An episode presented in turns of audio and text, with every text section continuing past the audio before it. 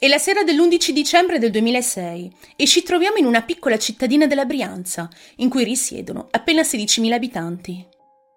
Il tutto ha luogo in una palazzina denominata Condominio del Ghiaccio, situata in via Diaz, ad Erba, in provincia di Como. Lì, quattro persone, quella sera, perdono la vita. Si tratta di Raffaella Castagna, di 30 anni, volontaria in un centro di assistenza per persone disabili. Il piccolo Youssef Marzouk, di due anni, e figlio di Raffaella. La nonna materna del piccolo, Paola Galli, di 60 anni, e la vicina di casa Valeria Cherubini, di 55 anni. Oltre alle quattro vittime c'è anche un ferito grave, Mario Frigerio, di 65 anni, marito di Valeria Cherubini. L'uomo era corso in soccorso alla moglie e scampato, miracolosamente, all'attacco, nonostante la profonda ferita alla gola non letale, nel suo caso. E questo per via di una malformazione congenita della carotide che gli ha permesso di non perdere grandi quantità di sangue. Intorno alle 20.20, alcuni vicini di casa si accorgono che del fumo nero proviene dalla casa di Raffaella. E lì alcuni vicini, tra cui un vigile del fuoco volontario, salgono le scale della palazzina, dirigendosi al primo piano. Riverso a terra, trovano Mario Frigerio. Allora i vicini di casa lo trascinano per le caviglie fino al pianerottolo. Risalgono le scale ed arrivano davanti all'appartamento in fiamme. La porta, semiaperta, è avvolta dal fuoco. I vicini riescono ad entrare all'interno della casa e per prima trovano Raffaella Castagna, distesa a terra, esanime. Anche lei viene trascinata per le caviglie sul pianerottolo e i soccorritori cercano di spegnere le fiamme che la avvolgono. Con le poche forze che gli restano in corpo, Frigerio, in fin di vita, indica ai due soccorritori il piano di sopra. In effetti da lì provengono delle urla strazianti di una donna, sua moglie. La donna è ancora viva, ma il fuoco si propaga a dismisura. L'aria è irrespirabile e i soccorritori desistono dall'idea di risalire al piano di sopra per salvare la donna o altri presenti che potessero trovarsi all'interno dell'appartamento in fiamme. Pochi minuti dopo arrivano i vigili del fuoco e dopo aver spento l'incendio entrano all'interno del famoso appartamento. Lì trovano il corpo senza vita del piccolo Youssef e della nonna Paola. Al secondo piano viene ritrovata Valeria Cherubini, Frigerio stesso verrà portato d'urgenza all'ospedale Sant'Anna, in provincia di Como, dove viene operato per poi svegliarsi due giorni dopo. L'uomo è salvo. Gli accertamenti tecnici successivi, operati dagli investigatori della scientifica dei carabinieri, evidenzieranno il fatto che gli aggressori erano potenzialmente due, di cui uno mancino, armati di due coltelli, uno con lama più lunga e uno con lama più corta, e probabilmente di una spranga. All'interno dell'appartamento di Raffaella Castagna manca però il marito, Azuz Marzouk, un uomo di origini tunisine di 26 anni, con alcuni precedenti penali alle spalle, e uscito da poco dal carcere. Le indagini si dirigono immediatamente verso di lui. Azuz è l'unico sopravvissuto al fatto e sembra essere il colpevole perfetto. D'altronde, chi avrebbe potuto compiere questo massacro se non lui? Ecco, questo è quello che è stato detto di lui durante le prime 24 ore successive ai fatti. Ricercato il tunisino che ha ucciso tutta la sua famiglia, tunisino in fuga, tunisino con precedenti che ha sterminato la sua famiglia. Sempre additato come il tunisino, lo straniero, il musulmano e il pregiudicato come se una nazionalità, una religione o degli errori commessi in passato potessero identificare un individuo, marchiarlo a vita. Perché tanto, se Zuz è già stato in carcere, avrebbe potuto commettere questi crimini senza problemi. Per i media non c'è bisogno di attendere né conferme né verifiche. La spettacolarità del crimine esige un colpevole e il più velocemente possibile. E dalla ricerca del capro espiatorio al processo mediatico, il passo è stato brevissimo.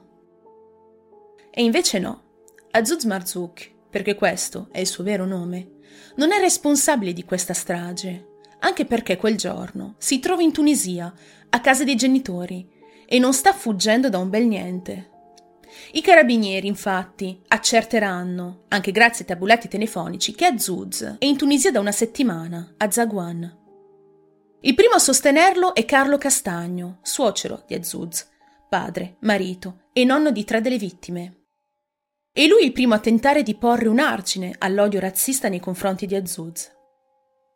A più grande dispiacere di tutti, la pista Marzouk viene messa da parte. Se non si fosse trovato in Tunisia e se non avesse avuto un alibi solido per quel giorno, penso che molto probabilmente al posto di Rose Olindo, forse, ci sarebbe lui. A questo punto i media, incapaci di trovare un nuovo capo espiatorio, iniziano a passare al pettegolezzo con titoloni del tipo Il tunisino tradiva sua moglie, le lettere di Raffaella, un ex fidanzato ha ucciso Raffaella. E tutto questo soltanto per riempire il vuoto creatosi nella cronaca relativa alla strage. Ed ecco che Azuz da colpevole diventa vittima. E poi, da vittima, diventa un prodotto mass mediatico, usato per speculare e ricamare sulla tragedia. E il giornalismo spettacolo ne approfitta, cancellando con un abile colpo di spugna tutto l'odio razzista vomitato per giorni su di lui.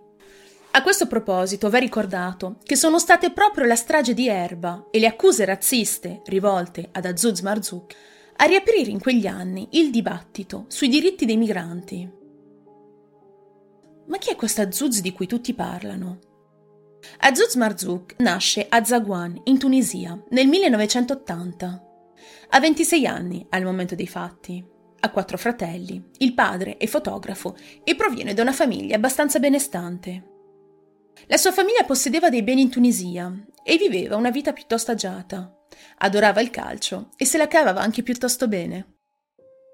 Arriva in Italia nel 2002, all'età di 22 anni. Azuz e Raffaella Castagna si conoscono ad ottobre del 2002, al mercato di Erba. I due discutono un po' e Raffaella lo invita a casa sua per bere un caffè, dove, quattro anni dopo, avverrà il fatto. E da lì inizia la loro storia d'amore, da cui nascerà, poco dopo, un bellissimo bambino che chiameranno Youssef. Durante gli anni in Italia, Azuz ha diversi problemi con la giustizia che gli costeranno anche l'espulsione dal nostro paese nel 2009. Il decreto di espulsione è stato successivamente revocato e sostituito dalla libertà vigilata per circa nove mesi. Attualmente Azuz è sposato e ha tre bellissime bambine e vive in Tunisia. Ma per rispetto alla loro privacy non parlerò di loro e della loro vita attuale. Ritorniamo invece alla sera dei fatti. Durante quella sera, nella corte di Via Diaz, le persone iniziano a riunirsi, poiché incuriosite dagli eventi in corso e dalla presenza dei soccorritori. Due vicini di casa che abitano al pianerottolo, Angela Rosa Bazzi, chiamata da tutti Rosa, e Olindo Romano, due coniugi senza figli, cominciano ad assumere dei comportamenti bizzarri nei confronti dei soccorritori e della polizia stessa, e questo sin dalle prime ore. Primo tra tutti è l'esibizione spontanea di uno scontrino del McDonald's di Como, usato come alibi per confermare che al momento dei fatti non si trovano nella palazzina. Ma in realtà i carabinieri, in visita ai coniugi romano il giorno successivo ai fatti, avevano suonato al loro campanello soltanto per chiedere se avessero sentito dei rumori, senza chiedere nulla, in merito a un possibile alibi senza nemmeno chiedere se i due fossero presenti o meno all'interno della palazzina nel momento dei fatti. Ma loro hanno messo subito le mani in avanti. Ma nel momento in cui i carabinieri si trovano sull'uscio di casa dei Romano, notano un vasto ematoma sul braccio di Olindo e delle vistose scoriazioni sulle sue mani. Rosa, quanto a lei, ha un cerotto sul dito sporco ancora di sangue. E lì i carabinieri si guardano tra di loro e pensano i due coniugi nascondono qualcosa. Ma chi sono Rosa Bazzi e Olindo Romano? Rosa Bazzi nasce il 12 settembre del 1963 e cresce in un quartiere periferico di Erba. È la terza di tre sorelle. Il padre è operaio e la madre casalinga. Studia poco, ma parla moltissimo con tutti, anche con le bambole e con i personaggi che disegna e inventa. Sin da piccola è solita raccontare un sacco di storie e bugie. è mancina e soffre di asma. Sin da piccola è sempre stata presa in giro da tutti i bambini. Una volta finita la quinta elementare, decide di non andare più a scuola e divenuta abbastanza grande, inizia a fare le pulizie a ore. Poi sposa Olindo.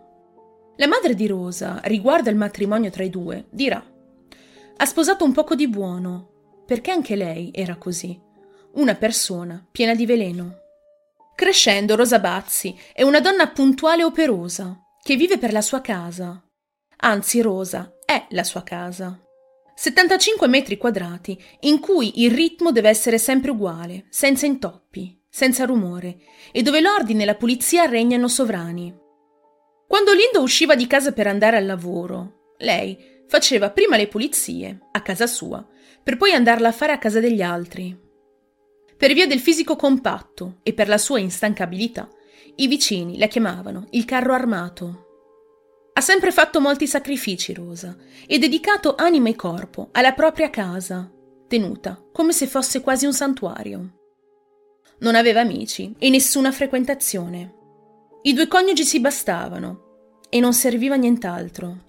Al momento dei fatti avevano ancora il mutuo da pagare, guardavano la tv solo nel pomeriggio e usavano un camper solo per brevi gite a pochi chilometri da casa, così da non consumarlo. I bambini in generale non erano ben visti dalla donna, soprattutto quelli più piccoli e rumorosi, come li definisce lei. Secondo alcuni vicini, Rosa aveva già spinto il piccolo Youssef poiché si era avvicinato troppo al suo camper con la sua bicicletta. Secondo alcune persone che la conoscevano, Rosa, fuori da casa, era una donna simpatica, ma quando rientrava nel suo fortino di via Diaz, diventava una despota e si rivolgeva ai vicini con parole velenose. Ne aveva sempre per tutti, tanto è che le avevano affibbiato il nomignolo di isterichina.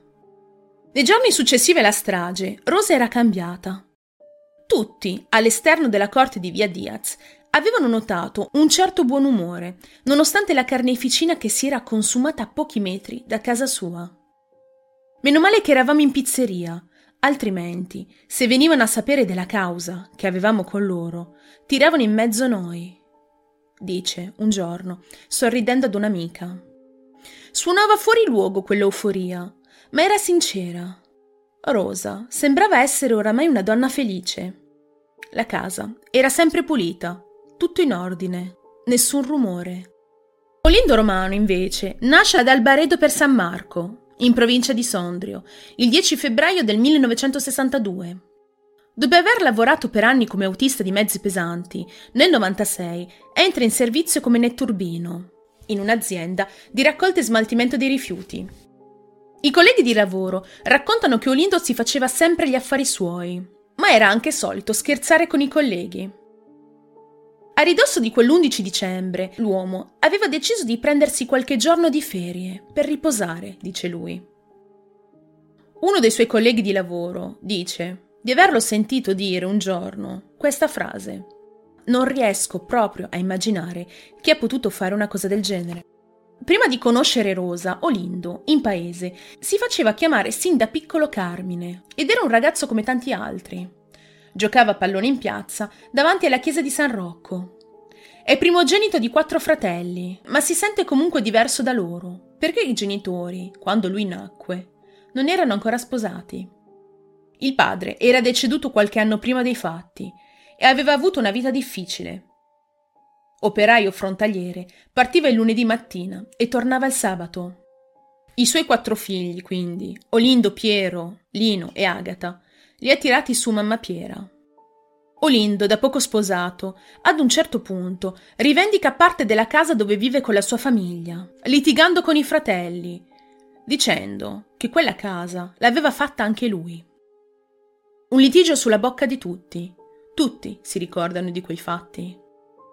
Da allora, per i suoi familiari, Olindo sparisce. Anche lui, dopo i fatti, sembrava essere più sollevato, più felice. I due coniugi erano più felici che mai. Ma perché? Un mese dopo i fatti, il 9 gennaio del 2007, dopo un lungo interrogatorio, i coniugi Romano vengono arrestati. Tutti cominciano a crederli colpevoli. Come detto in precedenza, secondo i RIS, i colpevoli della strage erano due, di cui un mancino. E Rosa Bazzi è mancina. Secondo la ricostruzione dei RIS, questo è quello che sarebbe accaduto l'11 dicembre del 2006. Alle 19.50 i coniugi sono pronti ad entrare in azione e hanno già indossato i guanti per non lasciare le loro impronte digitali. A confermare il fatto che si trattasse di un evento premeditato, qualche ora prima dei fatti, Olindo aveva staccato la corrente elettrica che alimentava Casa Castagna. Poco prima delle 20, Rosa sale al primo piano della palazzina e bussa alla porta di Raffaella. Va da lei, con la scusa di parlare di un processo penale in corso. Nel frattempo il marito attende sulle scale con il crick del suo camper in mano. Dopo qualche istante Raffaella apre la porta. Olindo si getta su di lei, colpendola alla testa con violenza. Raffaella cade. L'uomo poi si avventa sulla madre Paola Galli, Dopodiché i due coniugi si accaniscono contro le donne, con due coltelli. Dodici colpi per Raffaella, anche se il referto del medico legale dichiarerà che il primo colpo alla testa è stato quello fatale. Dopo essersi accaniti contro le donne, Olindo si assicura che le due vittime siano morte e nel frattempo Rosa va dal piccolo Youssef. Il bambino aveva delle ferite da taglio al braccio segni evidenti riportati da chi cerca di difendersi contro un mostro. Mostro che poco prima si era accanito contro la sua mamma e sua nonna. Il piccolo Youssef soccombe pochi istanti dopo. Nel frattempo, i coniugi Frigerio, che abitano al piano superiore, avevano appena finito di cenare. Valeria voleva scendere per portare il cane a fare la solita passeggiata della sera ma il marito le consiglia di attendere che il solito baccano, proveniente dal piano di sotto, fosse finito. Oramai i coniugi avevano l'abitudine di quegli schiamazzi e non ci prestano molta attenzione in un primo tempo. E in quell'occasione, quindi, nessuno si è minimamente allarmato. Poco dopo le venti i coniugi continuano il loro piano diabolico. Volevano cancellare qualsiasi prova all'interno dell'appartamento e quindi cumulano alcuni oggetti e appiccano il fuoco all'interno dell'appartamento, intorno alle 8.15. Nel frattempo Valeria Cherubini era uscita di casa con il suo cane. Dopo pochi minuti decide di rientrare e proprio mentre rientra a casa comincia ad intravedere del fumo fuoriuscire da casa di Raffaella. Corre al piano di sopra per avvisare il marito Mario. I due scendono, vanno davanti a casa di Raffaella e lì Olindo apre la porta di scatto e si scaraventa su Frigerio.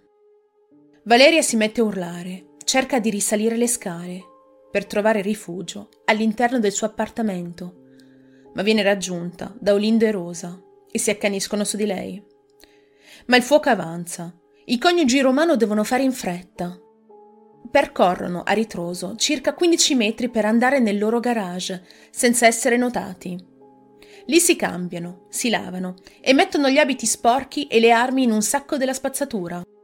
In seguito, senza essere visti da nessuno, salgono all'interno della loro auto e partono alla volta di Como per gettare i sacchi e crearsi un alibi.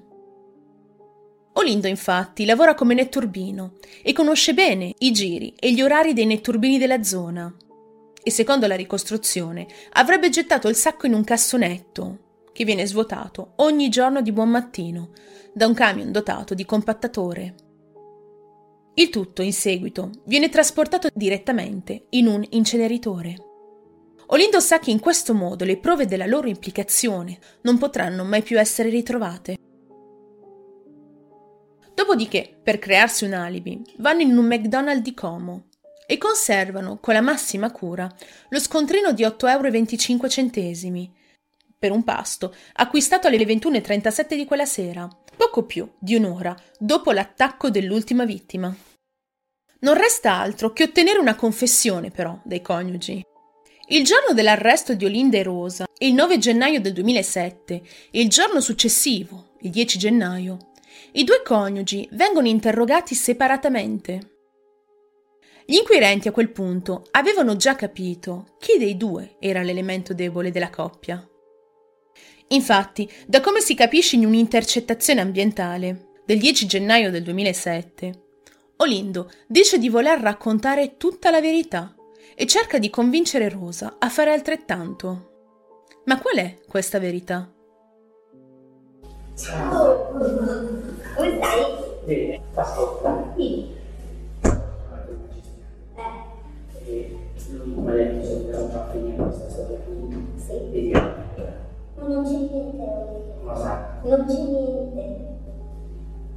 Non c'è niente. Eh, così io ho pensato, ho pensato a questo. Non c'è niente, Oli. È tutto stato una cosa che hanno, hanno fatto tutto loro. Ancora adesso tornano in piedi. Loro me l'ho ripetuto cento volte. Allora mi ha spiegato la situazione del povero. Ok. Mi ha spiegato che mi tengono qui dentro la terminale. Sì. Se per disgrazia trovano qualche cosa, un processo. Se invece confessi, c'hai gli attenuanti del tuo sbagliato, dici la verità, quando non c'entra niente, eccetera, eccetera, hai fatto solo anni, eh? in un becchi niente, Non è e vero, quello Oli. degli attenuanti finisce tutta la storia. Non è vero. Non so, c'è una prospettiva qui, allora io adesso devo decidere o continuare così, o continuare per 5-6 mesi, quell'età per loro fare il certo Come senti? Io ti dico la verità, dentro non c'era, non posso più. Sono lì da studio, sono in isolamento, Anch'io. non, non lo so. O se no, continuare così e lasciare fare quello che devono fare e dopo prendere poi quello che si prende, o se no, si dice, si fa la confessione. Ma che cosa c'è da confessare? Non siamo Non stati so, però aspetta, gambe del dopo, metti che sono stato io. Ma, quando sei andato su Oli? Dimmi quando sei Non andato so su cosa va per finire questa storia. Ma perché devi dire che non è, non è vero niente, Oli? Sai che non è vero niente tutta questa cosa? Ancora adesso io lo dico e lo torno solo sempre a ripetere. Ti pesa così tanto? Dentro, sì. Cosa vuoi fare? Non lo so, se facciamo così otteniamo anche dei benefici, qualche cosa per fare a casa. Ma cosa vado a casa a fare, Oli? Vuoi che esco di qui e butto sotto un treno? No, quello no, quello no, ciccia. Quello non si fa, non solo questo. Non so anche tu. Anche ciccia, anche tu. Non lo so neanche io cosa fare. Allora ascoltami, ciccia. Non è vero.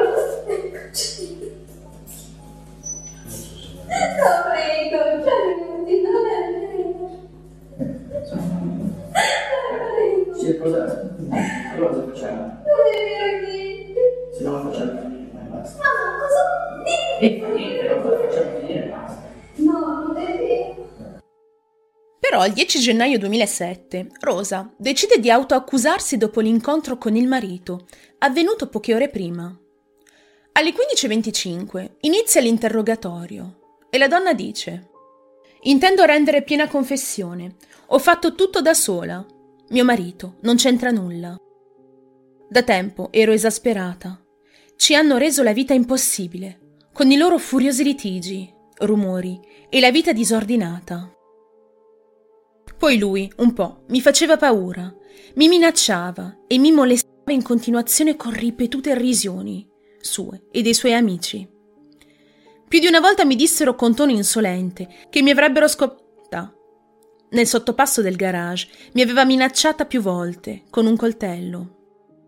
Ho riferito questo episodio a mio marito, il quale diceva sempre che prima o poi gli avrebbe spaccato la faccia. Questo mi ha fatto star male. Soffro di insopportabile mal di testa. Subito dopo continua dicendo. A un certo punto ero fuori dalla corte a sistemare cose di casa, quando ho visto arrivare Raffaella da sola a piedi, entrare a casa sua. Improvvisamente ho deciso di raggiungerla sul pianerottolo. L'appartamento era buio. Credo che fosse uscita perché l'appartamento era buio. Io avevo staccato il suo contatore. Sono entrata, portando con me un coltello da cucina e un arnese di ferro prelevato da mio marito da una discarica. L'avevo tenuto e pensavo di usarlo per il giardinaggio. Ho fatto tutto io. Mio marito era a casa, forse assopito. È arrivato dopo, quando stava bruciando la casa. Ammetto che però mio marito mi ha aiutato per l'incendio. Abbiamo ammucchiato un po' di libri e di cose infiammabili e abbiamo dato fuoco al tutto. Secondo questa prima ricostruzione, quindi, Olindo avrebbe un ruolo marginale nella vicenda. Ma in realtà quel che emerge da queste confessioni è che entrambi stanno facendo di tutto per proteggere l'altro. Poche ore prima, Olindo, infatti, dice a Rosa di voler confessare tutto e dopo Rosa decide di fare altrettanto, rendendo una piena confessione. Lo stesso giorno, alle 4 del pomeriggio, Olindo viene nuovamente interrogato. A quel punto gli viene detto che Rosa ha confessato a sua volta. Gli vengono addirittura fatti ascoltare due minuti pieni di interrogatorio. Dice di voler raccontare a sua volta la verità e continua a ripetere che la moglie Rosa non c'entra nulla e di aver fatto tutto da solo. L'uomo dice agli inquirenti di essere disposto a pagare tutto quello che doveva pagare, purché gli sia consentito di continuare a vedere sua moglie. Ma nonostante le confessioni, il racconto dei fatti di Olindo è molto confuso, così come quello della stessa Rosa. Nel secondo interrogatorio di Rosa, del 10 gennaio, la donna fornisce una versione dei fatti diversa, includendo, a quel punto, Olindo come parte attiva all'interno della strage. In realtà Rosa fa questa confessione dopo che gli inquirenti le dicono che Olindo a sua volta aveva confessato e messa alle strette modifica la sua precedente dichiarazione. Le vicende processuali della strage di Erba sono ricche di confessioni, ritrattazioni, colpi di scena processuali ed elementi che non quadrano. Passa il tempo e un anno dopo, il 29 gennaio 2008, inizia il processo contro i coniugi Romano. Durante le udienze successive, immagini dei coniugi vengono diffuse in tutte le emittenti televisive. I due passano il tempo scambiandosi effusioni e sembrano ridacchiare tra di loro, anche mentre in aula vengono proiettate le fotografie del corpo del piccolo di due anni. Il 18 febbraio 2008 arrivano le prime accuse di Olindo. L'uomo si lamenta, dicendo che i carabinieri che lo avevano interrogato gli avevano fatto un lavaggio del cervello, convincendolo a confessare, promettendo pochi anni di carcere e l'immediata liberazione della moglie, Inoltre la difesa inizia a sostenere, senza dimostrarlo in un primo tempo, che lo stesso giorno della strage un estraneo era presente all'interno di Casa Castagna. Ma durante il processo, il solo sopravvissuto ai fatti, Mario Frigerio, viene chiamato in aula per testimoniare e indica Olindo e si rivolge a lui e alla moglie, esclamando Vergognatevi. Il 28 febbraio 2008 Olindo rilascia una seconda dichiarazione spontanea. Continua ad insistere su questo presunto lavaggio del cervello, dicendo di essere stato trattato come una bestia. Inoltre richiede di non essere separato dalla moglie. Durante un'udienza del 3 marzo del 2008, Rosa dice al giudice di aver confessato solo e soltanto perché i carabinieri le avevano promesso gli arresti domiciliari se lo avesse fatto. Smentisce tutto quello che aveva raccontato in precedenza dicendo di non essere mai andata a casa di Raffaella Castagna quel giorno. Alcuni amici di famiglia e parenti di Raffaella Castagna riferiscono che la stessa aveva già raccontato loro più volte che i coniugi romano la pedinavano. E questo da molto tempo. Anche qui i coniugi smentiscono dicendo che non la pedinavano, ma che a volte erano soliti fare la stessa strada lei sul treno e loro in macchina. Il 2 aprile viene fatta ascoltare la prima testimonianza di Mario Frigerio, fatta in ospedale, questa viene considerata come una conferma della colpevolezza dei coniugi Romano. Il 17 novembre 2008 la Corte di Cassazione annulla la sentenza di sospensione del processo e questo riprende. Vengono ripercorse tutte le tappe della vicenda, mostrate prove contro il Romano. Viene chiesto il massimo della pena per i due, ovvero l'ergastolo, senza attenuanti, con l'isolamento diurno per tre anni. Per loro la strage di Erba è uno dei crimini più atroci della storia d'Italia. Il 19 novembre 2008 Olindo rilascia la sua terza dichiarazione, dicendo di aver mentito e di aver recitato la parte del mostro che tutti volevano che recitasse. Dice di non essere il responsabile del crimine. La sentenza arriva però il 26 novembre. Ergastolo per entrambi. Con una misura supplementare di isolamento diurno per tre anni al massimo. La pena è stata confermata in appello in Cassazione. Dopo queste pseudo-confessioni, molti criminologi, psichiatri e psicologi hanno cominciato ad interrogarsi sulle cause che hanno portato queste due persone da una vita apparentemente ordinaria e senza particolari problemi a premeditare un delitto così efferato e così crudele. Di fatto, Olindo e Rosa sono classificati a pieno titolo all'interno di una tipologia criminale particolare, ovvero la coppia criminale. Si tratta di un fenomeno molto raro, poiché i crimini commessi da un individuo all'interno di una coppia possono coinvolgere il compagno o la compagna in un modo quasi del tutto casuale, e questo in linea generale. Tra alcuni esempi di coppie criminali dei giorni nostri all'interno del nostro paese, oltre a Rose e Olindo, troviamo anche Erika e Omar del delitto di Novi Ligure, Alexander e Martina, la coppia dell'acido, il medico di pronto soccorso, Leonardo Cazzaniga, l'angelo della morte, l'infermiera, Laura Taroni. La coppia criminale è spinta da diversi moventi, che possono essere la vendetta, l'odio, la perversione o un fattore economico. All'interno della coppia si instaura inoltre una specie di esaltazione del loro io, dovuto al loro rapporto esclusivo e la forte dipendenza psicologica l'uno dall'altro. Questa patologia criminale viene anche definita folie à deux, letteralmente parlando follia a due o follie di coppia. Si tratta di un disturbo psicotico condiviso e noto anche come sindrome delirante indotta. Questa ha origine quando un soggetto inizia a manifestare una psicosi causata dalla relazione con un altro soggetto, soggetto già affetto, tra l'altro, dalla stessa patologia psichiatrica, è come se all'interno della coppia avvenisse una specie di contagio di tipo psichiatrico. E questo soprattutto nel momento in cui i due soggetti sono molto vicini tra di loro, appassionati e molto spesso isolati socialmente. Il primo soggetto, già affetto da questa psicosi, chiamato l'induttore o caso primario, può condividere direttamente e indirettamente la sua psicosi con l'altro individuo, integralmente o solo in parte. Questo implica che all'interno della coppia il soggetto indotto abbia una certa fragilità psicologica e che si faccia quindi influenzare dall'induttore.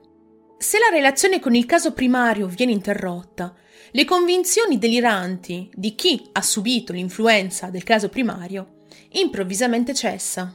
In un primo tempo i giudici che si sono occupati di questo caso hanno sempre rigettato ogni possibile domanda di stanza per una perizia psichiatrica, poiché non può essere la sola efferatezza del diritto a suggerire la necessità di una perizia per valutare l'imputabilità, poiché non esiste alcun binomio automatico tra ferocità dell'aggressione e malattia mentale. Al contrario, si deve dar rilievo ai comportamenti tenuti prima e dopo il fatto dagli imputati, che al contrario dimostrano un forte controllo della loro persona, agendo in modo tale da arrivare a costruirsi un alibi. Proprio per questo motivo, e secondo gli esperti, i coniugi romano non hanno mai avuto un momento di distaccamento dalla realtà e quindi non possono essere considerati folli. Successivamente la Procura riceve una valutazione da parte della psicologa del carcere di Como, che ha visitato spesso Olindo Romano durante la sua custodia, la dottoressa Graziella Marcanti, la quale scrive che Olindo avrebbe fatto un patto con la moglie per togliersi la vita se la giustizia avesse deciso di separarli. La Mercanti dice quanto segue. L'impossibilità di stare insieme era per loro annichilente, tanto che Olindo ripeteva che, se non avesse potuto scontare la pena con la moglie, l'avrebbe fatta finita, smettendo di alimentarsi. E anche dovessi uscire dal carcere, ripeteva l'imputato, non ce la farei senza di lei. E anche Rosa, aggiunto la dottoressa, parlava di togliere la vita e ripeteva di continuo che la sua esistenza era finita. Una seconda deposizione, molto più interessante, è quella della psichiatra Nunzia Chieppa, assunta dalla difesa dei Romano, che dice è evidente che siamo di fronte a una patologia di coppia che rientra nei casi di schizofrenia paranoide. I due vivevano e vivono in una sorta di bolla e si sentono perseguitati dal mondo esterno, con cui non vogliono entrare in contatto. In più, la vita di coppia di Rose e Olindo non è strutturata su un rapporto di parità come lo intendiamo tra adulti, ma al contrario, Rosa è una bimba che, con il suo atteggiamento, condiziona le azioni di Olindo, una sorta di marito padre. Per dirla alla francese, siamo in presenza di una folie à deux. Infine, il professor Filippo Borghetto afferma che i coniugi sono affetti da un disturbo delirante, una psicosi cronica che si sviluppa in modo graduale e che dura nel tempo. Una patologia caratterizzata da idee deliranti e ben organizzate. Infatti dice All'origine della strage vi potrebbe essere un'ideazione delirante che si costruisce, si stabilizza e si consolida in condizioni di isolamento sociale e che può portare a comportamenti violenti causati da fattori scatenanti.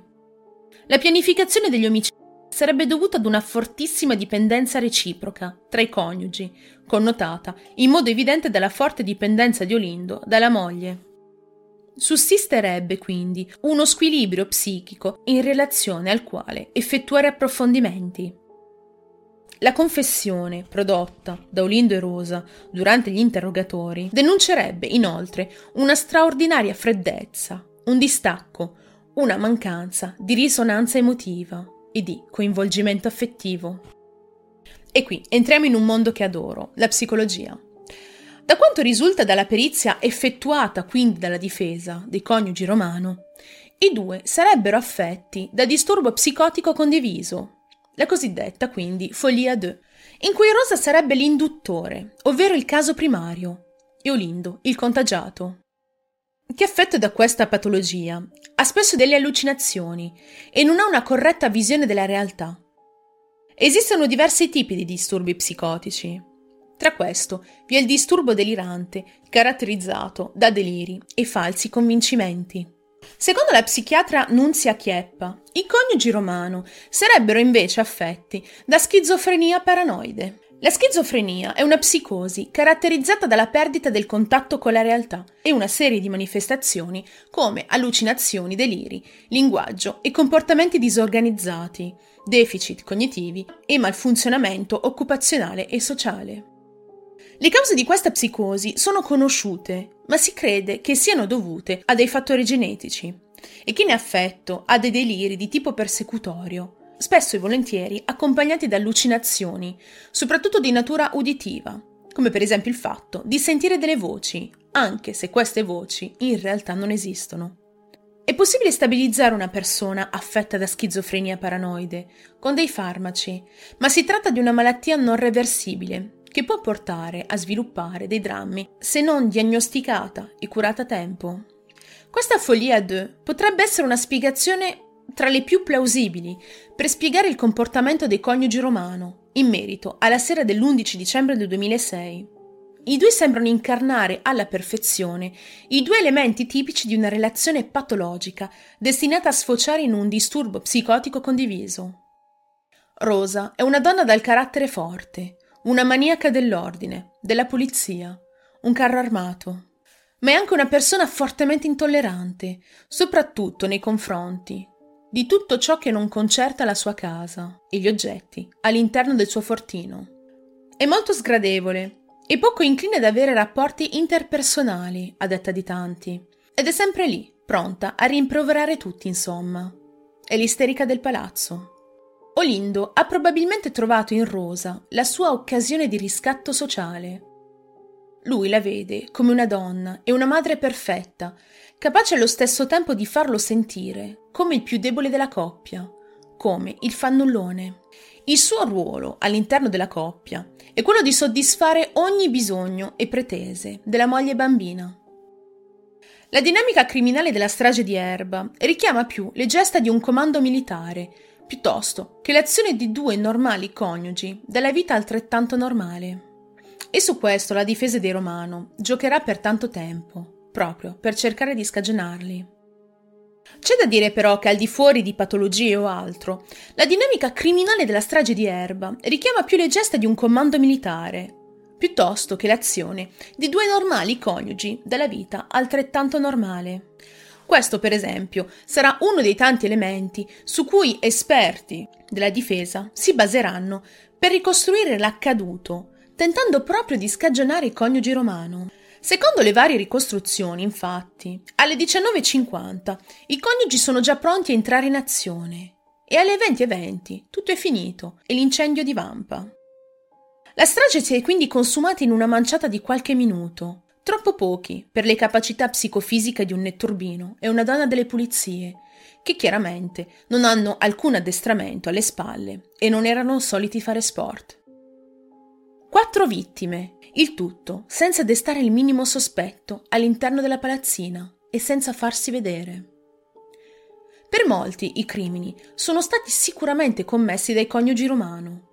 Per altri, invece, la coppia è soltanto vittima di un sistema giuridico che voleva vederli come i responsabili di questi atti, con o senza prove. Ma è possibile in realtà che una coppia senza precedenti, così da un giorno all'altro, possa compiere un tale crimine, così feroce, dovuta soltanto ad una psicosi?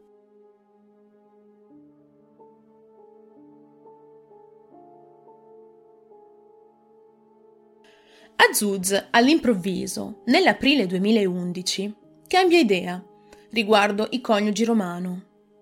Secondo lui non sono i veri colpevoli del crimine. Nel 2012, come ho già detto, si risposa e vive in Tunisia, ma continua a pensare al crimine ed è fortemente convinto dell'innocenza dei coniugi romano e vuole richiedere una revisione del processo. Troppe sono le incongruenze e troppi i fatti che non coincidono secondo lui, e non solo secondo lui. Forse i due sono anche loro vittime di un sistema corrotto, in cui quello che conta, alla fine, è dare un colpevole perfetto in pasto al popolo, anche se forse questo colpevole, così colpevole in realtà non è. Ma questa è solo una teoria per il momento e cerchiamo di capire insieme il perché delle affermazioni di Azusa. Partiamo dalla famosa macchia di sangue. Negli ultimi anni anche Antonino Monteleone, inviato speciale delle Iene, ha seguito molto da vicino il caso della strage di Erba, arrivando anche ad intervistare due coniugi. Uno dei pilastri dell'accusa, spiega Antonino Monteleone, è la macchia di sangue di una delle vittime, ritrovate sulla macchina di Olindo Romano. È una macchia di sangue di certa provenienza, appartenente a Valeria Cherubini, mista a del sangue maschile, invisibile a occhio nudo, fotografata dai carabinieri ed inserita come prova nel fascicolo dell'accusa. E questa sarà l'unica prova scientifica ad inchiodare, secondo i giudici, Rosa e Olindo. Ma perché quel sangue si sarebbe dovuto trovare proprio lì? Dopo tante analisi dei verbali, qualcuno ha iniziato a sostenere che la storia di questa macchia di sangue potesse essere un'altra. Il sangue forse era lì a causa di una contaminazione non proveniente dai Romano, ma forse dai carabinieri stessi presenti sui luoghi. Quattro carabinieri in realtà hanno avuto accesso all'auto di Olindo Romano. È possibile che il sangue che è stato trovato lì sia arrivato quindi per contaminazione loro. Inoltre, com'è possibile che in tutto questo una sola goccia di sangue sia ritrovata sul battitacco? Inoltre questo sangue impossibile da vedere sulla foto, chiariamoci. Rosa e Olindo dovevano essere riempiti di sangue. Non c'è bisogno di scomodare i RIS per scoprirlo. Basta chiedere ad un infermiere che cosa accade se ad un paziente si rompe una sola arteriola. La risposta è una sola, se ci si trova al loro fianco, si viene spruzzati da fiumi di sangue. Figuriamoci in una strage come quella di Erba. Olindo e Rosa dovevano esserne zuppi, intrisi, grondare sangue dalla testa ai piedi. Eppure il sangue si ferma nell'edificio dove viveva Raffaella Castagna. Lo diranno anche i PM a Rosa. Il sangue si ferma lì. I Romano sarebbero dovuti rincasare, cambiarsi, toccare maniglie, porte e rubinetti.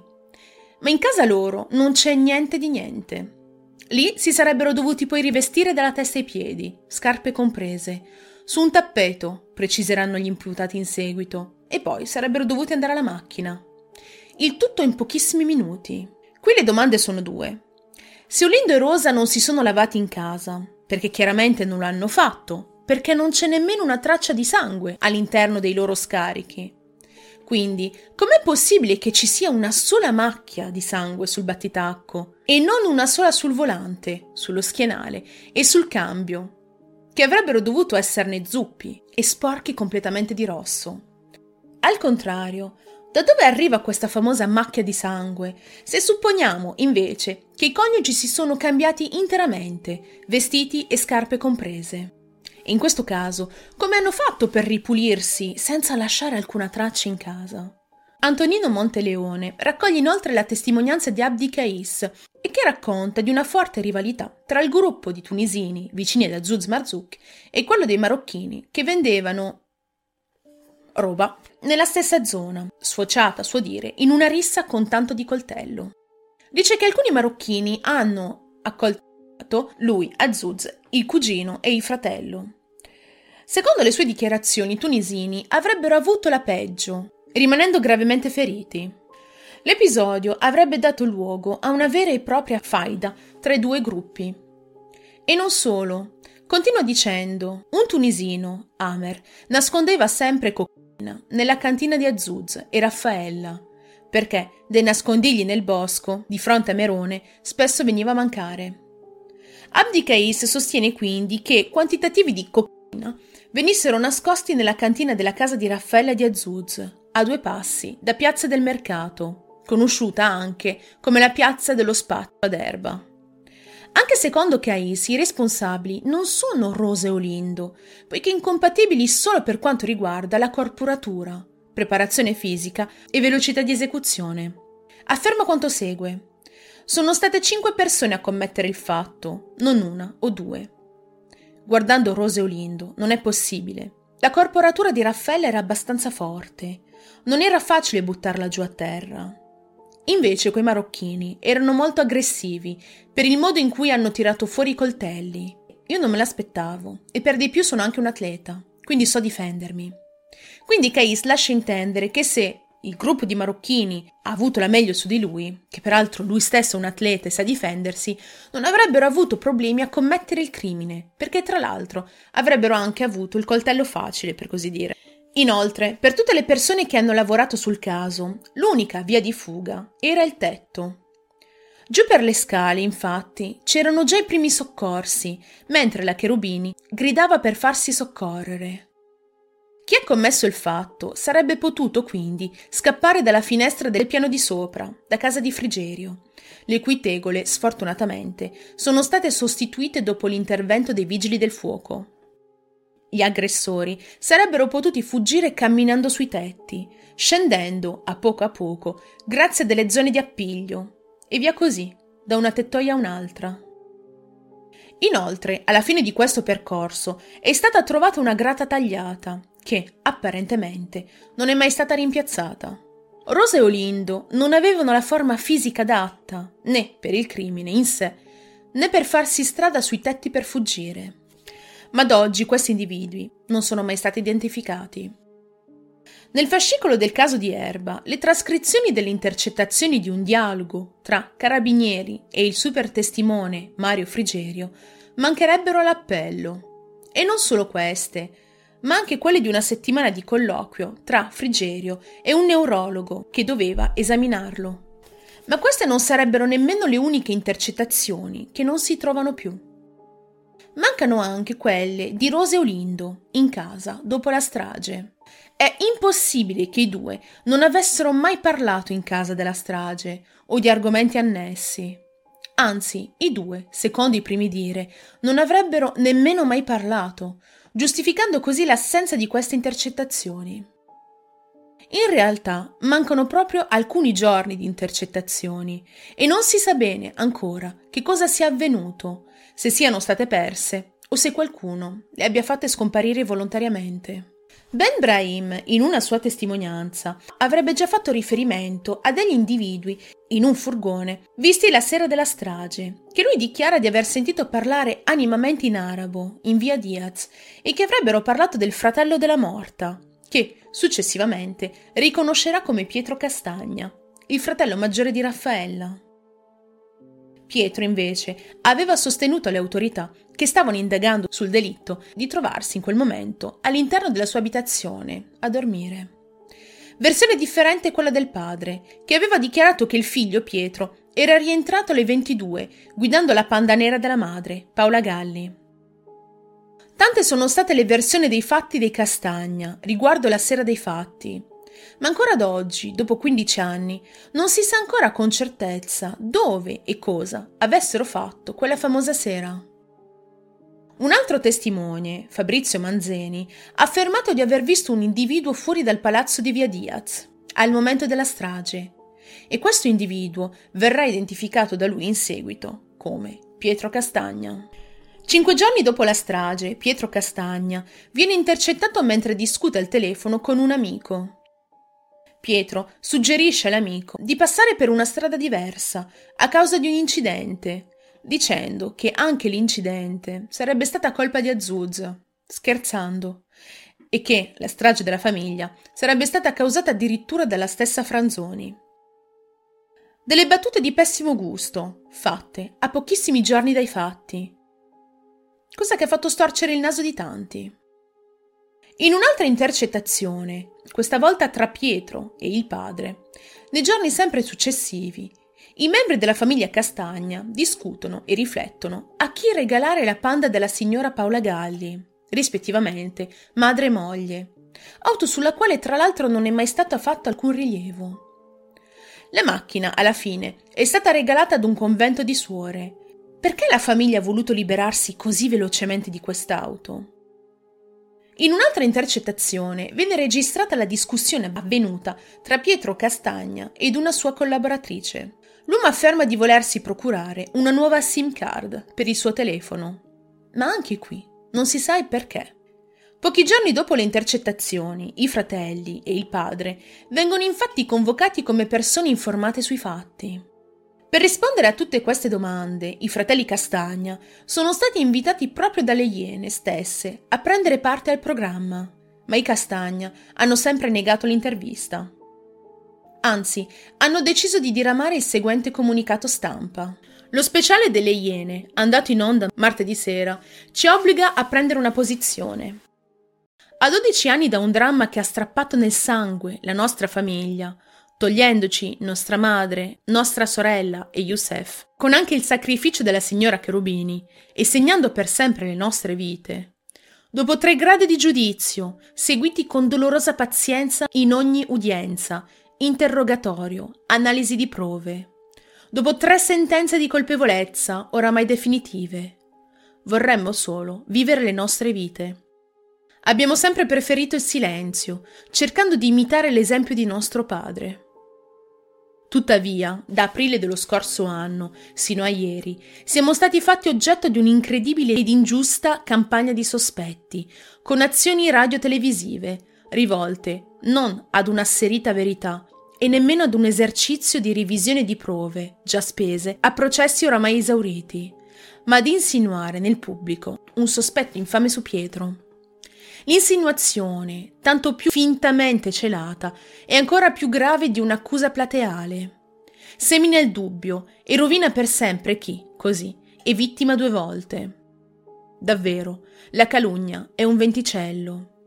Abbiamo deciso di non sopportare oltre, chiedendo giustizia a chi è chiamato per ruolo ad affermarla e dando così incarico al nostro legale di perseguire ogni diffamazione, specie se insinuante. Dato che questa aberrante attenzione non si placava, abbiamo deciso di farci sentire una volta per tutte, in un confronto diretto e serio con Franca Leusini, confidando di poter tornare poi alle nostre vite. Niente da fare. Ieri le Iene non si sono limitate ad una discutibile affermazione di innocenza, ma si sono abbandonate a subdole insinuazioni di colpevolezza, annunciate sin dai promo. Crediamo con fermezza che le responsabilità si facciano valere nelle aule di giustizia e questo vale per tutti. Per quanto affideremo ai giudici la valutazione su ogni affermazione diffamante, tanto più se insinuante. Il dolore resta, ma il rispetto di ruoli, funzioni, lavoro e persone va difeso. Tra l'altro, negli ultimi anni, inoltre, 13 innocentisti e creatori della pagina Facebook Olindo Romano e Rosa Bazzi Innocenti avevano lanciato una campagna di accusa nei confronti di Pietro Castagna, accusandolo dei crimini di Erba. Queste accuse sono valse loro l'accusa di diffamazione e il processo, avvenuto a dicembre del 2021, è stato rinviato a marzo del 2022 per valutare la richiesta di patteggiamento giunta da alcuni difensori. C'è da dire comunque che Azuz ha già sostenuto a molteplici riprese che tra i fratelli Castagna e Raffaella vi erano delle tensioni a causa di una questione di eredità. Questa tensione risale a due mesi prima dei fatti. Secondo queste affermazioni, Raffaella e Azuz avevano come progetto di trasferirsi in Tunisia e Raffaella voleva chiedere una specie di anticipo sull'eredità per aprire un parco di attrazioni in Tunisia. E i fratelli Castagna non sarebbero stati d'accordo perché non volevano che la sorella spendesse tutti i soldi dell'eredità dei genitori per Azuz. E proprio per questa ragione che i tre fratelli non si parlavano praticamente più.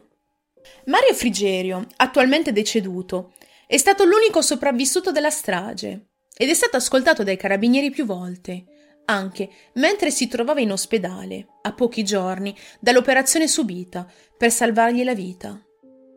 Nel verbale del primo interrogatorio, quattro giorni dopo la strage, si legge Quell'uomo ha estratto un coltello e mi ha tagliato la gola.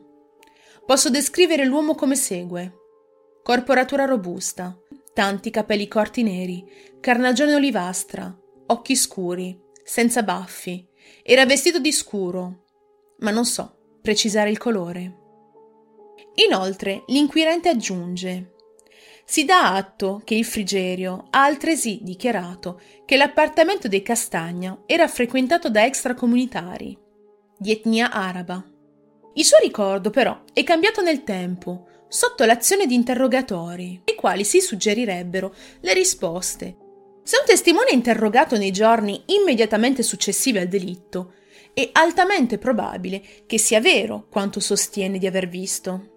Se un testimone cambia idea dopo sollecitazioni, queste testimonianze, basate su memorie ricostruite gradualmente nel tempo, rappresentano manipolazioni della mente e non possono assumere valore probante per emettere una sentenza di condanna. Infatti Frigerio, nei primi interrogatori, non ha mai parlato o citato una sola volta il suo vicino di casa, Olindo Romano, ma dopo apparenti sollecitazioni da parte del maresciallo Gallorini e dopo aver ripetuto il nome di Olindo almeno nove volte durante un interrogatorio in ospedale, Frigerio finirebbe con il dire, anche lui, il nome del vicino. Forse il fatto di aver ripetuto così tanto il nome di Olindo, l'immagine stessa dell'uomo è andata a sovrapporre i ricordi del vero aggressore di Frigerio, facendogli dimenticare completamente che, in realtà, aveva visto un'altra persona. Secondo altri, vi sarebbe una possibile pista alternativa, quella di una vendetta dell'andata. Azuz Marzouk, coinvolto in attività illegali, avrebbe infatti litigato in carcere tempo prima con un appartenente all'associazione mafiosa che controllava un giro di sostanze ad erba. Lo stesso Marzouk si è detto scettico riguardo questa ipotesi, nonostante la testimonianza di Marta Calzolaro, raccolta dai microfoni delle Iene. Azuz forse sarebbe stato minacciato dall'Andrata e immischiato in liti con un gruppo di spettatori rivali albanesi, talmente feroci da fare i bambini a pezzi, come risulterebbe da alcune intercettazioni fatte sentire durante una puntata delle Iene. Azuz Marzouk ha negato di aver avuto rapporti di questo tipo in carcere, ma i microfoni del programma di Italia 1 ha confermato le liti con i calabresi e con il temuto boss dell'Andrata, Maurizio Agrati, che hanno portato al suo trasferimento in un carcere diverso. Inoltre, secondo alcune ipotesi, Azuz sarebbe partito per la Tunisia poco tempo prima della strage, proprio per paura e per sfuggire ad una possibile vendetta ma anche queste sono soltanto speculazioni e non si hanno conferme di questa teoria. Oggi Olindo Romano e Rosa Bazzi stanno scontando l'ergastolo, rispettivamente, nelle carceri di Opera e di Bollate. Hanno il permesso di incontrarsi una volta ogni 15 giorni. anche se, nel loro piccolo, continuano a sperare in quella famosa cella matrimoniale che sarebbe stata promessa loro durante gli interrogatori, in cambio di una loro confessione. Mario Frigerio, unico super testimone e sopravvissuto della vicenda, muore dopo una lunga malattia nella notte tra il 15 e il 16 settembre del 2014. Sempre nel 2014 i difensori dei coniugi Romano hanno affermato di avere in possesso nuovi elementi che avrebbero permesso la riapertura del caso. Avevano presentato così un'istanza alla Procura di Como, chiedendo nuovi accertamenti. E nell'aprile del 2017 la Corte di Cassazione ammette a riesame alcuni dei nuovi elementi di prova. Nel mese di novembre 2017 la Corte d'Appello di Brescia concede di procedere a nuove analisi dei reperti, ma il 30 gennaio 2018 dichiara inammissibile l'incidente probatorio con le seguenti motivazioni. La richiesta di un incidente probatorio deve ritenersi funzionale a una, seppure futura ed eventuale, richiesta di revisione. Tale richiesta deve essere, seppur in astratto, rigorosamente orientata e in grado di scardinare le prove già acquisite e che hanno costituito il giudicato. In altri termini, la richiesta di incidente probatorio deve avere un'astratta potenzialità distruttiva del giudicato, con il quale si deve in qualche modo confrontare.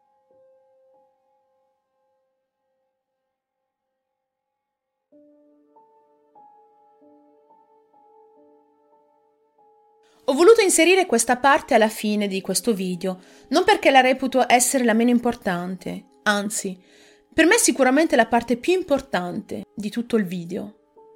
Spesso e volentieri, quando ascoltiamo delle storie di stragi e crimini, i racconti si limitano alla descrizione degli atti crudeli, descritti spesso in modo morboso, esponendoli nei minimi dettagli e dimenticando che si parla di vite strappate, dimenticando che si parla di persone. Ecco, le vittime rimangono come tali, soltanto delle vittime. Per l'immaginario collettivo sono solo questo. Ma non dobbiamo dimenticarci che prima di essere delle vittime sono state delle persone con dei sentimenti, delle emozioni, delle paure e passioni. Per questo motivo voglio ringraziare ancora una volta Zuz per questa sua preziosa testimonianza. Quello che ascolterete adesso è un padre e un marito raccontare chi erano in realtà il piccolo Youssef e la moglie Raffaella, raccontandoci inoltre alcuni dei momenti più belli passati con la sua famiglia. Ciao Azuz, vorrei ringraziarti per aver accettato la mia proposta per questa piccola discussione intima. Grazie mille. Nessun problema. E come ti ho detto nei messaggi che ci siamo scambiati, eh, non voglio con te non voglio assolutamente entrare nel vivo della questione, anche perché comunque si parla da anni del caso, ci sono già moltissime informazioni al riguardo su internet e non mi sembra assolutamente opportuno domandarti dettagli su cose già dette e stradette. Noi conosciamo tutti Youssef e Raffaella rispettivamente come tuo figlio e tua moglie, ma chi erano in realtà Youssef e Raffaella? Che cosa amavano e quali erano i loro caratteri? Potresti um, descrivermi, parlarmi un po' di loro per come tu li hai conosciuti e vissuti in quegli anni. Guarda, erano, erano distaccabili prima di tutto, c'era un amore tra di loro, tra mamma e figlio incredibile, mamma e figlio incredibile, sono... non si sono mai separati per dire la per definire la parola distaccati nel senso non hanno dormito uno lontano dall'altro neanche una sera per dirti. Certo. soltanto nell'orario di, di, lavoro di Raffaella che lui stava con, con i nonni materni. Quindi di carattere sono tutti e due dolci nello stesso momento forti. Caratterialmente eh, sono, sono, sono la, la prime, il mio primo genito, lui e la mia prima moglie sono, sono stati i primi nel senso certo.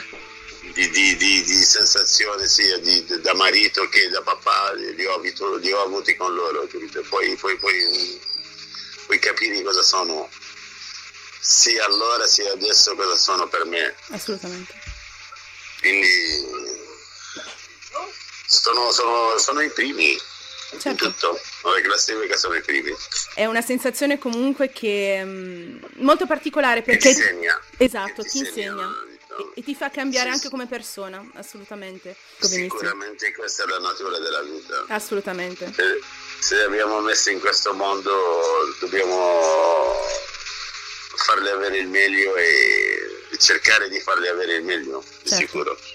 E quindi oggi, se non sbaglio, oggi tuo figlio avrebbe circa 18 anni, 18-19. Uh, ehm, tu da padre, come... Precisamente sono 17. 17, 17 anni. 17 qualche mese. 17 qualche mese. E, e tu da padre, come te lo immagineresti oggi? Ho cercato di dire la verità, questa domanda me la sono sempre fatta, adesso ho cercato di, di, di vederlo come sarebbe sia esteticamente sia caratterialmente per quel poco che ho conosciuto in, in lui ma non, boh, è, una, è, è difficile. è difficile. È molto molto difficile sì molto difficile. E, ehm, inve- sicuramente di... è stato un testardo. Come papà o come mamma? come papà. E, e un po' di carattere dolce della mamma forse? Sicuro. Tenero. Ma di dolcezza lui, lui è dolcissimo, mm. seriamente è troppo dolce. Eh, si, ved- si, si è visto dalle foto, mamma. aveva degli occhi, degli occhi sì, bellissimi, sì. si vedeva. Si vedeva. No. E, ehm, e, qual è il tuo ricordo, il, il ricordo più bello che hai del tuo, del tuo, piccolo Youssef o uno dei ricordi più belli? Mm, come mi chiamava? Mi chiamava Babas, mi chiamava. Sì, sì, papà, il ricordo più bello quando entro in casa, qualsiasi cosa lui mentre si sta facendo, appena sente che sto entrando, molla tutto e, e correva da te. viene incontro. Sì, sì, no. I miei ricordi sono questi, sono il morso che mi ha morsicato prima di partire, l'ultimo viaggio che non avrei visto e che mi è rimasto sul braccio, che mi aveva, come se fosse mi mandava un messaggio non andartene, guarda che sta per capitare qualcosa a noi di brutto. È la prima volta che l'ho visto così in crisi, mm-hmm. che piangeva proprio, piangeva di brutto, addirittura mi ha morsicato nel senso per dirti, no? Certo. Come, è come se avesse come sentito se qualcosa. Sì, è così. E ho sofferto questa cosa parecchi anni, ti dico la verità. I primi anni l'ho sofferta parecchio questa cosa perché mi dava la colpa di non aver capito il messaggio, come per dire, no? In più il messaggio che ho ricevuto da, da Raffaella il giorno della, della mia partenza, del mio viaggio pure, che si sente non si, senza, non si sente protetta nel, senza di me, nella mia assenza non lo so, sono, sono due messaggi molto forti da entrambi che non ho percepito. È come, è come, se avessero sentito tutti e due qualcosa in quel momento, sì, pochi sì. istanti prima che arrivasse, che capitasse. Ragione sul Dio, guarda, è impressionante uno, quando si ragiona su è una cosa stranissima. Non ci pensiamo sul momento, però dopo che qualcosa è accaduto, esatto, ci, eh, ci, si ripensa e si dice col senno di poi forse avrei dovuto capire qualcosa. E, e, ti ricordi quali sono state le tue ultime parole eh, proprio prima di partire in Tunisia dette a tua moglie e tuo figlio? Dette a mio figlio per calmarlo sei adesso tu l'uomo di casa, mi raccomando, cura la mamma, abbi cura della mamma, stai attento, sei tu l'uomo di casa adesso in mia assenza. Così, in modo scherzoso. Sì, e con mia moglie l'ho chiamata prima di salire sulla nave e ho detto cos'è questo messaggio strano ai tutti lì vicini, sia ai miei parenti che ai tuoi, non aver, se hai bisogno sai benissimo che potrai eh, contare su di loro anche nella mia assenza e loro si sono dimostrati sempre disposti ad aiutarti anche nella mia assenza quando ero in carcere, quindi eh, mi ha detto lo so, lo so, ma è solamente perché sei, eh, siamo appena tornati insieme come una famiglia, perché ero appena uscito dal carcere io, no? Mm-hmm. E nel periodo che sono uscito era la terza volta che andavo giù in Tunisia. Nel corso di quattro mesi, tre volte sono andato a Tunisia sono rimasto in totale tipo quasi un mese e mezzo, quindi non abbiamo vissuto tanto tempo insieme. Non lo so. E, um, cosa pensi che um, sarebbe accaduto se quel fatidico giorno, anziché Beh, essere partito... Ah?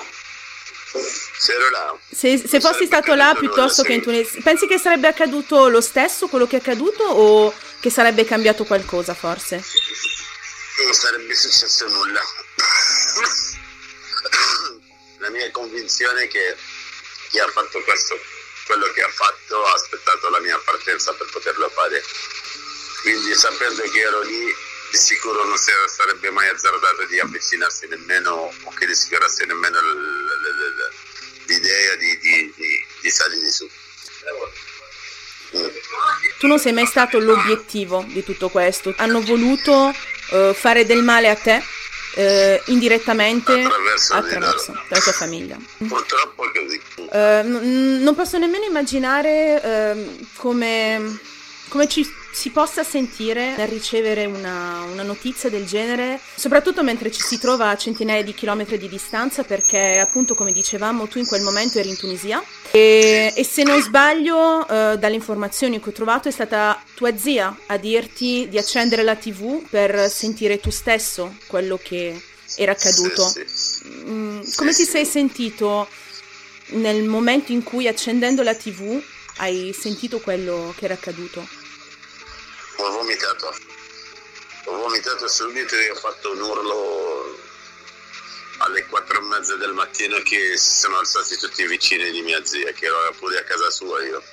Quella sera lì ero a casa sua. Ho fatto un urlo che si sono svegliati tutti. Tutti i vicini che erano lì nel quartiere sono vedevi che tutte le luci delle case si sono, si sono tutti corsi a casa di mia zia per... Se fosse successo qualcosa. Sì, pensavano che è morto qualcuno della casa lì, non... capito? Certo, sì, sì. e, ehm, Basta, ma è quello che mi ricordo. Che ti ricordi? Dopodiché, e dopodiché non mi ricordo quasi nulla tutto a tratti me lo ricordo. Non mi ricordo, eh, mi sforzo pure. Io anche il giorno del funerale non mi ricordo quasi nulla. Mm. Ogni tanto mi. perché quasi, quasi tutti i giorni, per non esagerare, quasi tut, una volta alla settimana si tira fuori, si, si, si ricordano Raffaella Yusuf in famiglia, nella mia famiglia e ogni tanto mi dicano dei dettagli del giorno del funerale che io non, non, non, non mi ricordo, non mi ricordo proprio. E ogni tanto vado lì a vedermi il video dei funerali e, e mi, vedo, e mi vedo che ero perso proprio, proprio la, la sagoma di una persona che cammina basta. Come se fossi stato assente proprio. mentalmente. Sì, sì, ero assente, ero assente, non come fossi, ero assente proprio. E, ehm, come, come, immagineresti oggi la tua vita se um, tutto questo non fosse mai accaduto? Ci hai mai pensato? Uh, ci penso e poi dico forse boh, forse è il destino di Dio, non forse Dio è il destino perché io essendo un musulmano abbiamo le nostre credenze e tutto, no? È stata la volontà di Dio per cambiare il mio percorso di vita e per, non lo so, non lo so, ma comunque non, non da una parte fa troppo male mm. quello che ho vissuto sulla pelle, certo. dall'altra adesso ti guardi, guardi la tua famiglia che hai adesso, le tre creature che ho, mia moglie che ho adesso, che mi è stata vicino in tutti, tutti questi anni di là di qua, e dici che bella famiglia che ho avuto. Nel senso, hai perso una cosa ma nel frattempo ti, mi hai, hai guadagnato un'altra. Quando capitano delle cose del genere comunque anche se è difficile eh, voltare definitivamente pagina, perché forse sono delle pagine che non potremo mai voltare eh, in modo definitivo. Sicuramente no, ti rimangono mente. E ti segnano. Perché li vivi, li vivi, li vivi sulla pelle sicuro. Assolutamente. Dipende poi dal carattere sicuramente. Assolutamente, dipende ce ne sono altre persone sicuramente non, non avranno potuto andare avanti. E oggi hai deciso di, eh, di rifarti una vita, cosa che è assolutamente normale e come l'hai detto tu sei sposato, ehm, hai tre bellissime bambine, ho visto, ho visto la foto. Pe- penso che tu abbia comunque raccontato alle tue figlie del piccolo Youssef, che è il loro comunque fratello maggiore, come, se, qualora l'avessi fatto, come hai spiegato alle tue bambine la sua assenza? Semplici parole da Dio, vostro fratello è da Dio con sua mamma, tata Raffaella la chiama, zia Raffaella eh, c'è la foto a casa di loro due, c'è proprio ogni tanto capita magari che c'è un programma televisivo dove si parla della storia, la grande ha 11 anni adesso, sì. quindi capisci, sa tutta la realtà, gli altri due un, un po' meno perché non sanno come è successo, certo. cosa è successo, ho capito? Certo. Sto lasciando tutto il tempo, ti dico la verità.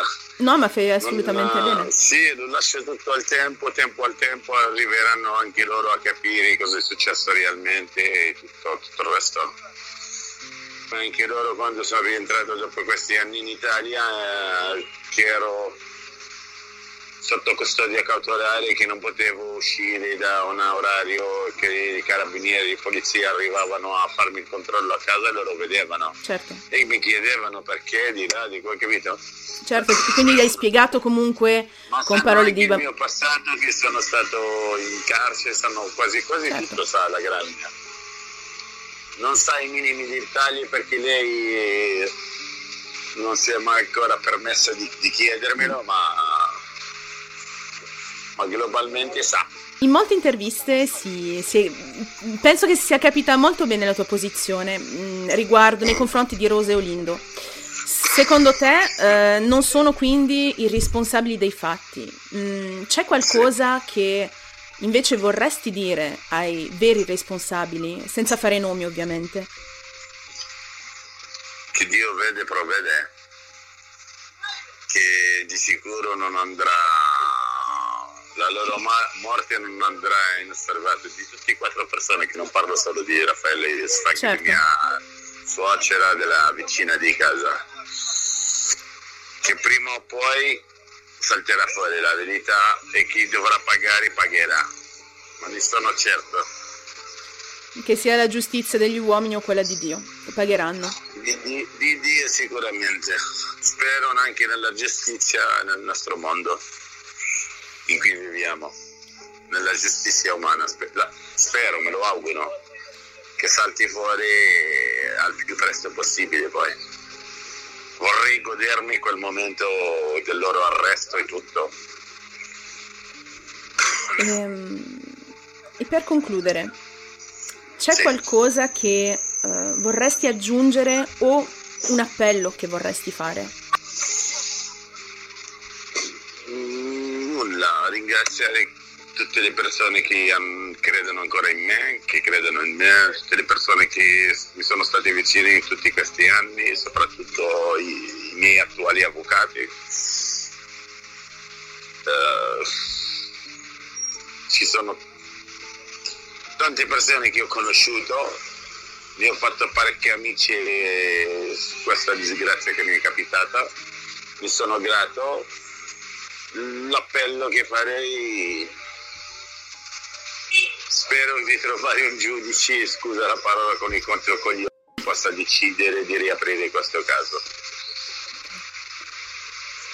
E questa è l'unica cosa spero di trovarne uno che ha veramente il carattere di poter riaprire il caso. Perché l'ultimo processo che ho subito in cui rischiavo tre anni e sei mesi di carcere sono stato assolto. Sì, quello di dicembre. Di tutti i capi di imputazione, sì, di tutti i capi di imputazione sono stato assolto proprio, ma le motivazioni non, non ci hanno dato neanche un, tipo un, neanche un minimo percentuale per poter riaprire il caso. Mi assolvi in base che io ho il diritto, sì, ok, ma se mi hai assolto perché c'è qualcosa che a te ti convinci che io sto dicendo la verità. Certo. Puoi dirmi almeno quella, potevi scriverlo nella, sentenza. Mi dai una spiraglio per poter eh, continuare la mia, la, la- la mia battaglia. Nel senso, dammi una, una- una cosa così, buttala lì. Avendo tu in mano la cosa, poi puoi, puoi gestirla te a modo tuo, giuridicamente parlando, per potermi dare un spiraglio dove io potrei aggrapparmi per poter riaprire il caso Certo. perché alla fine sì, ok, sono assolto, sono contento della soluzione sicuramente, ma non sono contento delle motivazioni perché tu sei obbligato come giudice come di accusarmi di assolvermi. Ok, quando mi assolvi però mi devi dare la motivazione per cui sono stato assolto, di cui sono assolto, sono stato assolto. Io sono per, per diffamazione, direi dico ok, se non ho diffamato perché tu ci tieni, opportuno che io ho tutti gli elementi di poter contrastare il fatto che non siano stati loro. E non lo so, non so spiegarmi in termini legali. Ho fatto tre ore e mezza di interrogatorio. Mi hai sentito, hai- mi hai fatto delle, delle domande, tutte le domande del mondo mi, sono state fatte sia dal pubblico ministero che dal, dal giudice che il mio avvocato. Mhm. Io ho risposto a tutte le domande senza, senza peli sulla lingua, ero chiaro. Sicuro tu facendomi delle domande stai cercando di capire. Certo. Di vedere se hai sai qualcosa magari. ottenuto- sì, se hai capito e hai ottenuto ciò che, che volevi per la mia soluzione potevi scrivermelo. Mm. Almeno scrivilo. Buttalo lì, basta. Non lo so perché ci sono anche cose scientifiche nuove, ci sono tante cose che sono state presentate al processo. Certo. Potevi basarti sulle cose scientifiche. Ma, ma la capisco anche da un lato che lei dice io non sono non è la sede opportuna per poter eh, riaprire il processo di erba. Certo. ma non ti sto dicendo di riaprirlo te come persona. No di darmi un spiraglio per potermi aggrappare per poter riaprirlo in un'altra nelle opportune certo. e vabbè. Speriamo che troveremo il modo per poter riaprirlo. Eh, Azuzza, eh, ti ringrazio davvero di tutto cuore per ehm, esserti aperto a me e a tutti i miei ascoltatori e di aver condiviso una, una parte di te eh, e mm, di aver raccontato un po' anche della tua famiglia. Spesso si sente in televisione parlare di, di vittime, soltanto di vittime e associando dei nomi a queste vittime. Non si parla mai abbastanza di chi erano in realtà queste persone, a meno che non ci siano delle informazioni eh, interessanti o qualcosa che le persone abbiano fatto di male. Di Esat- pettegolezzo. esattamente, esattamente, hai capito Sì, tutto. sì, sì. Però quello che hanno fatto di bene, di giusto eh, nella loro vita o gli interessi o altro, e di questo non- sfortunatamente non se ne parla mai perché non è interessante, apparentemente. Però mm, a, a me questo... è la media è così Esattamente, e io per questo, avendo scritto la storia, ci ho messo un po' per scrivere il tutto, perché è comunque una storia lunga, con tantissimi dettagli, tante cose, ed era proprio la parte che mi mancava che non ho, non ho trovato. Sono delle informazioni che non ho trovato da nessuna parte, e per questo ho pensato di contattarti per, ehm, per chiedertele direttamente, e ti ringrazio per, per aver accettato, Grazie quindi te. grazie mille, a te per l'interesse buon lavoro e in bocca al lupo. Grazie mille, e io ti... comunque c'è il mio libro se vuoi leggerlo. Metamorfosi di un diritto. Perfetto. questo qua lo trovi su online credo. È molto interessante con tutte le, le cose del processo l'ultimo processo con tutto, c'è scritto tutte le nuove motivazioni le nuove cose che abbiamo trovato che abbiamo depositato. È molto molto interessante. Eh beh, perfetto, allora metterò anche il link, metterò anche il link per, per tutte le persone che guarderanno il video e che avranno voglia di, eh, di saperne di più. Allora, grazie mille, non sapevo di, di che avessi scritto un libro. Vedi, mi mancava qualche informazione. Sì, sì, ma eh, è bello comunque. Ti consiglio di leggerlo. Non, Certo. è, non è noioso, va. certo, lo farò assolutamente. Fidati, fidati che non è noioso. Poi dimmi il tuo parere. Assolutamente, ti lo farò, promesso. ok. Dai, bene. grazie mille Grazie, e ti grazie auguro a una buona giornata. grazie mille. Grazie ciao, grazie. ciao. ciao. ciao, ciao.